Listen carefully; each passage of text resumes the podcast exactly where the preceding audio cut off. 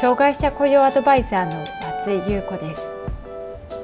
私は障害者雇用に関する企業のコンサルティングに長く関わってきました。ポッドキャスト障害者雇用アドバイザー松井優子の障害者雇用相談室では障害者雇用に関する質問に対してその問題解決や新たな視点をお伝えしていく番組です。企業での障害者雇用が進んで働きたいと願っている障害者の方が一人でも多く働けるようになればと願っていますそれでは本編のスタートです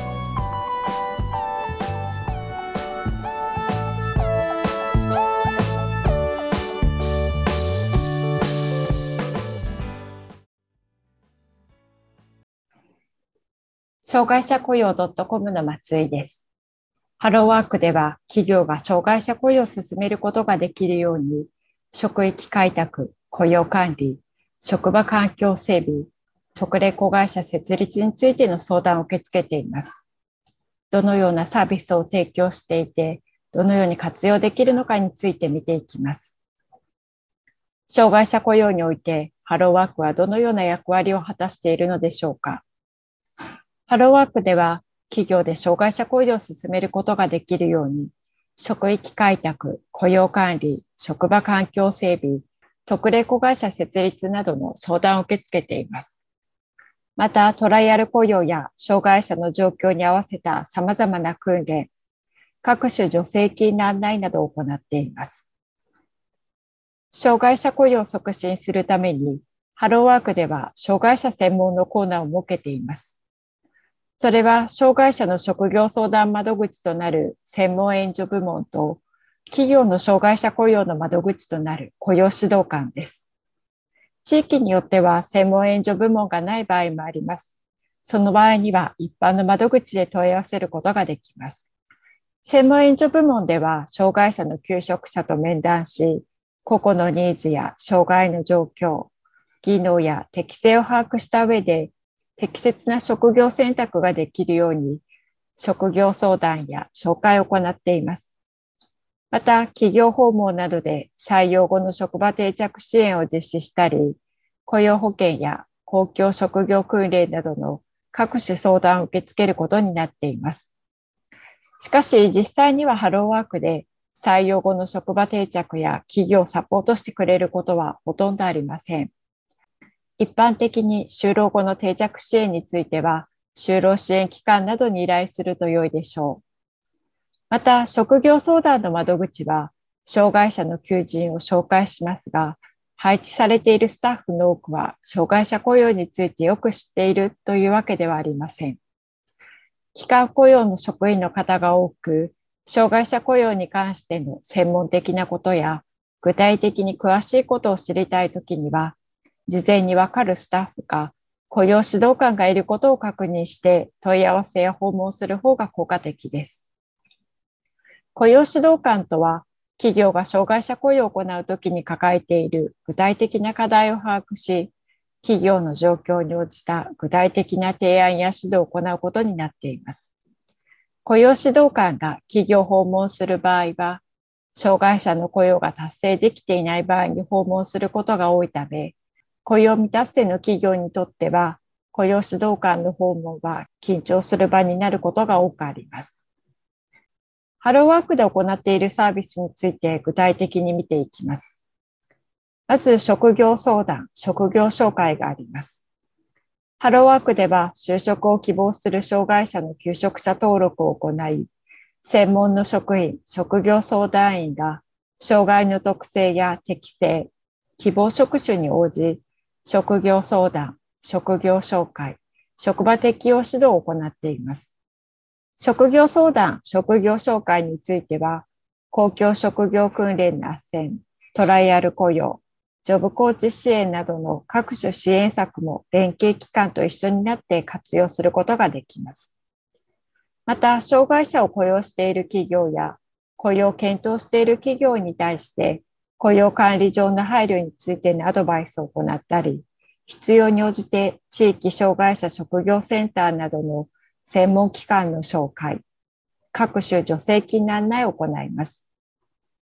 多くの地域では年に1回から2回、求職者が一堂に会する就職面接会を開催しています。障害者の合同面接会は、ハローワークが主催する障害者の就職面接会です。参加する企業は、事前にハローワークに求人票とともに申し込む必要があります。休職している障害者が合同面接会に来ますので、そこで面接することができます。開催場所や求人票にもよりますが、面接を求める求人が多い場合には、どのような対応を取るかを事前に決めておくことが大切です。例えば、面接担当者を2名配置する、1人当たりの時間を計算し、一時合格者のみに改めて連絡するなどです。多くの場合が短い時間の面接になると思いますので、二次面接や実習などを通して企業が求める仕事内容ができるかどうかを確認してから採用を決めることをお勧めします。なお、精神障害者は働けるかどうかを確認するための書類として、主治医の意見書というものがあります。これは主治医が障害者本人が実際に働く見込みがあると判断している証明書になります。こちらの主治医の意見書及び障害者手帳の確認をしてください。また、ハローワークでは、障害者向けの求人の確保を行っています。障害者向け求人の開拓を行うとともに、一般求人として受理したものの中から、障害者に適した求人票については、企業に障害者求人へも応募可能かの確認を行って、求人の確保をすることがあります。雇用率達成指導も行っています。企業は障害者雇用促進法で定められた障害者雇用率を達成する義務があります。毎年6月1日の障害者雇用状況報告を企業に対して求め、雇用率未達成の事業主に対しては指導を行っています。雇用率達成のために雇い入れなければならない障害者が特に多い事業主に対しては、障害者雇い入れ計画の作成命令、また適正実施勧告などを発動し、指導を行います。また、障害者雇用率達成指導と結びつけた職業紹介を行ったり、関係機関との連携を行っています。関係機関との連携としては、より専門的な支援が必要な場合に、地域障害者職業センターにおける専門的な職業リハビリテーションや、障害者就業生活支援センターにおける生活面を含めた支援を紹介するなど、関係機関と連携した就職支援につなげる役割を果たしています。企業で障害者雇用を行うときに多く活用されるのがハローワークの求人です。専門職や管理職の求人を行うときには、有料の人材紹介を活用する企業もありますが、多くの企業では障害者雇用の場合、ハローワークを活用することが多いでしょう。ハローワークでは求人受付の用紙がありますので、そこに仕事内容、勤務条件、待遇、休日などの求人に必要な内容を記載していきます。障害者を雇用するときに助成金を受給したいのであれば、求人票を提出するときに合わせて窓口に伝えてください。トライアル雇用などは事前に求人票に記載する必要があります。後から助成金を受けたいと思っても、求人票に記載がないとできませんので、受けたい助成金があるときには必ず窓口で確認してください。障害者雇用の求人が見たいという場合にはどのようにすればよいでしょうか？実際に障害者雇用の求人を他の企業がどのように行っているのか知りたいという担当者の方もいらっしゃると思います。ハローワークに直接行って求人票を見ることもできますが、インターネットで障害者の給食情報を検索することも可能です。どのような職種や条件で求人票を出しているのかを見ると参考になります。また、全国のハローワークで給食登録をした障害者で、インターネットにおいて自分の給食情報が掲載されることを希望している情報については、検索することができます。個別の求職者の雇い入れについては、ハローワークにおいて個々の求職者の状況を踏まえて相談することになります。面接までの流れは、ハローワークから求職者の方へ、企業から面接希望があった旨の連絡が行き、求職者が面接を希望する場合には、面接日時の調整が行われることになります。まとめです。ハローワークは企業が障害者雇用を進めることができるように、職域開拓、雇用管理、職場環境整備、